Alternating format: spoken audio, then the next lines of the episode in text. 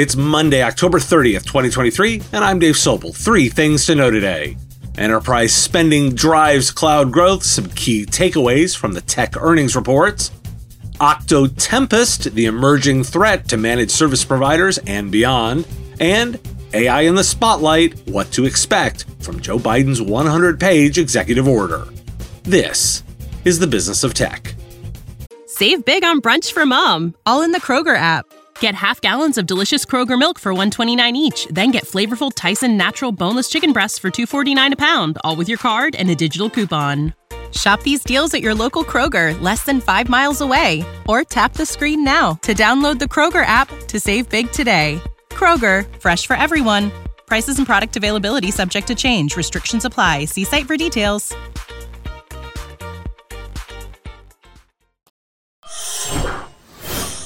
I want to dig into the earnings reports from last week. While Apple comes out this week, we have information from many others. Microsoft reported better than expected results for Q one twenty twenty-four, with a thirteen percent revenue growth attributed to investments in A I and its generative A I product range. Revenue for Azure and cloud services rose twenty-nine percent year-on-year, and Microsoft's overall revenue for the period was fifty-six point five billion dollars. The company expects continued revenue growth in Intelligent Cloud and Azure for Q two, driven by A I workloads. Microsoft C E O Satya Nadella announced that the number of paying customers for GitHub Copilot increased by forty percent in the September quarter compared to the previous quarter, reaching over one million users in more than thirty-seven thousand organizations. The company is also seeing growth in its generative A I business, with Copilot Chat being used by digital natives like Shopify and leading enterprises like Maersk and PwC. Microsoft's partnership with OpenAI and the integration of A I in various products, including the Bing search engine and Microsoft Edge browser, contribute to the company's revenue growth in Azure. Alphabet shares fell as Microsoft's cloud unit outperformed in the race to monetize generative artificial intelligence.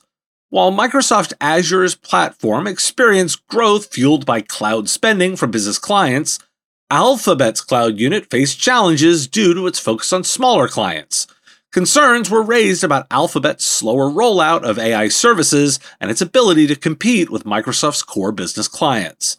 The results indicate that enterprise clients are driving cloud spending, while smaller businesses are reducing their expenditures. Alphabet's cloud computing unit reported lower than expected profits, causing concerns about its position in the market. Google Cloud's operating income of two hundred sixty-six million dollars fell short of estimates of four hundred thirty-four million dollars. Despite attracting business from A I startups, Google Cloud's momentum in the most recent quarter was disappointing, widening the gap between Google and its competitors. Alphabet shares fell six point five percent in pre-market trading as a result. Google C E O Sundar Pichai suggested that the company might move to recurring revenue models for its new A I products, including Search Generative Experience and Google Bard. Pichai mentioned that subscription models have been successful for YouTube and could be a path for A I offerings. This potential shift is significant for Google, which primarily relies on advertising revenue. The company is cautious about disrupting its lucrative search ads business, but sees an opportunity to evolve search and the Google Assistant service with A I over the next decade. Amazon reported better than expected third quarter earnings and revenue, with earnings per share of ninety-four cents and revenue of one hundred forty-three point one billion dollars. The company's core e-commerce business saw a seven percent growth, while Amazon Web Services and advertising revenues were slightly below expectations. Amazon's fourth quarter sales guidance is between one hundred sixty billion dollars and one hundred sixty-seven billion dollars.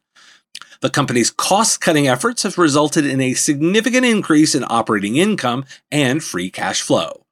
And despite the positive results, Amazon shares fell over the past two trading days, following the trend of other tech companies.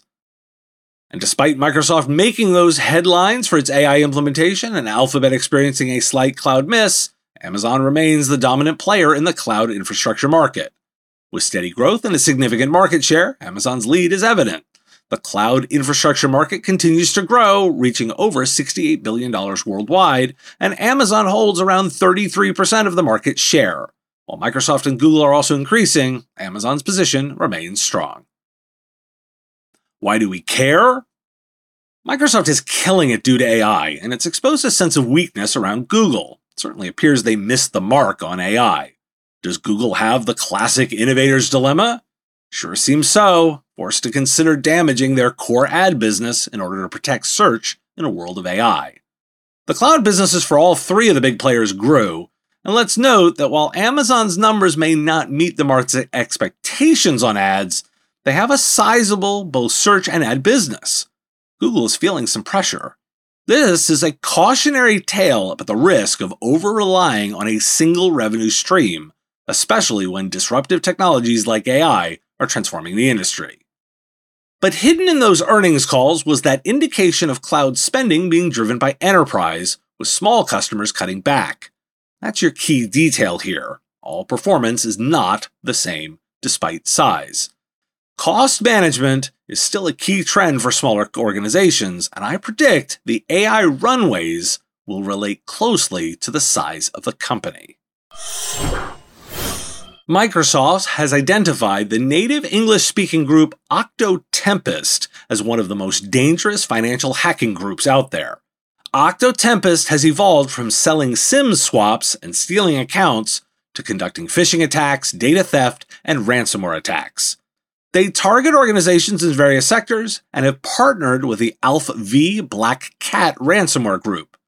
Earlier this year, the threat group attacked companies in the gaming, hospitality, retail, manufacturing, technology, and financial sectors, as well as targeting managed services providers. The company uses advanced social engineering techniques, physical threats, and multiple methods for initial access. They escalate privileges, explore infrastructure, and hide their presence on the network. Detecting Octo Tempest is challenging due to its use of social engineering and diverse tooling.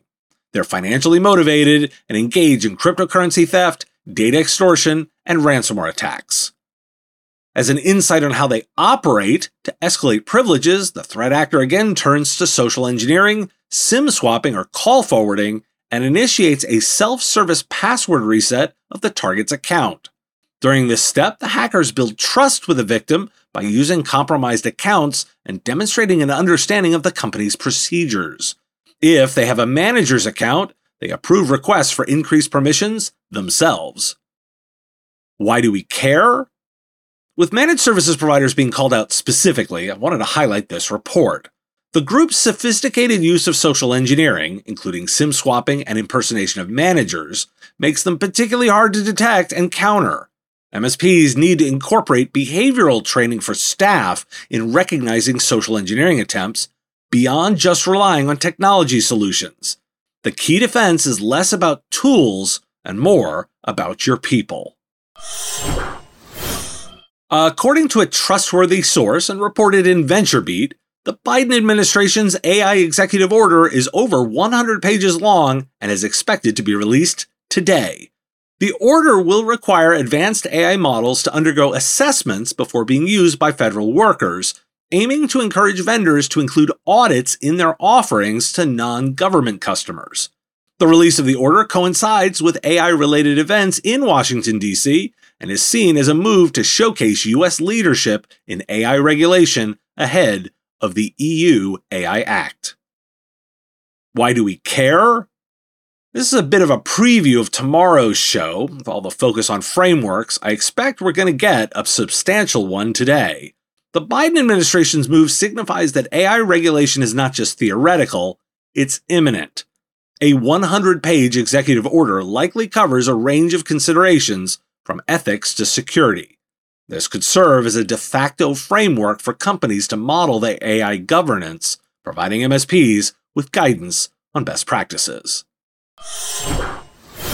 For the ones who work hard to ensure their crew can always go the extra mile, and the ones who get in early so everyone can go home on time, there's Granger, offering professional-grade supplies backed by product experts so you can quickly and easily find what you need. Plus, you can count on access to a committed team ready to go the extra mile for you. Call, click Granger dot com, or just stop by. Granger, for the ones who get it done.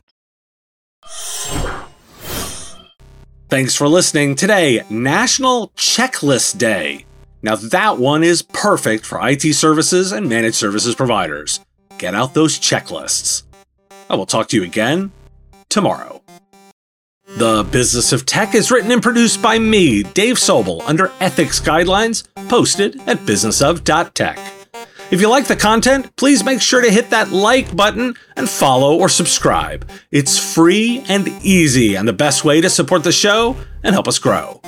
You can also check out our Patreon, where you can join the Business of Tech community at patreon dot com slash M S P radio or buy our Why Do We Care merch at business of dot tech. Finally, if you're interested in advertising on the show, visit M S P radio dot com slash engage. Once again, thanks for listening to me, and I will talk to you again on our next episode of The Business of Tech. Part of the M S P Radio Network.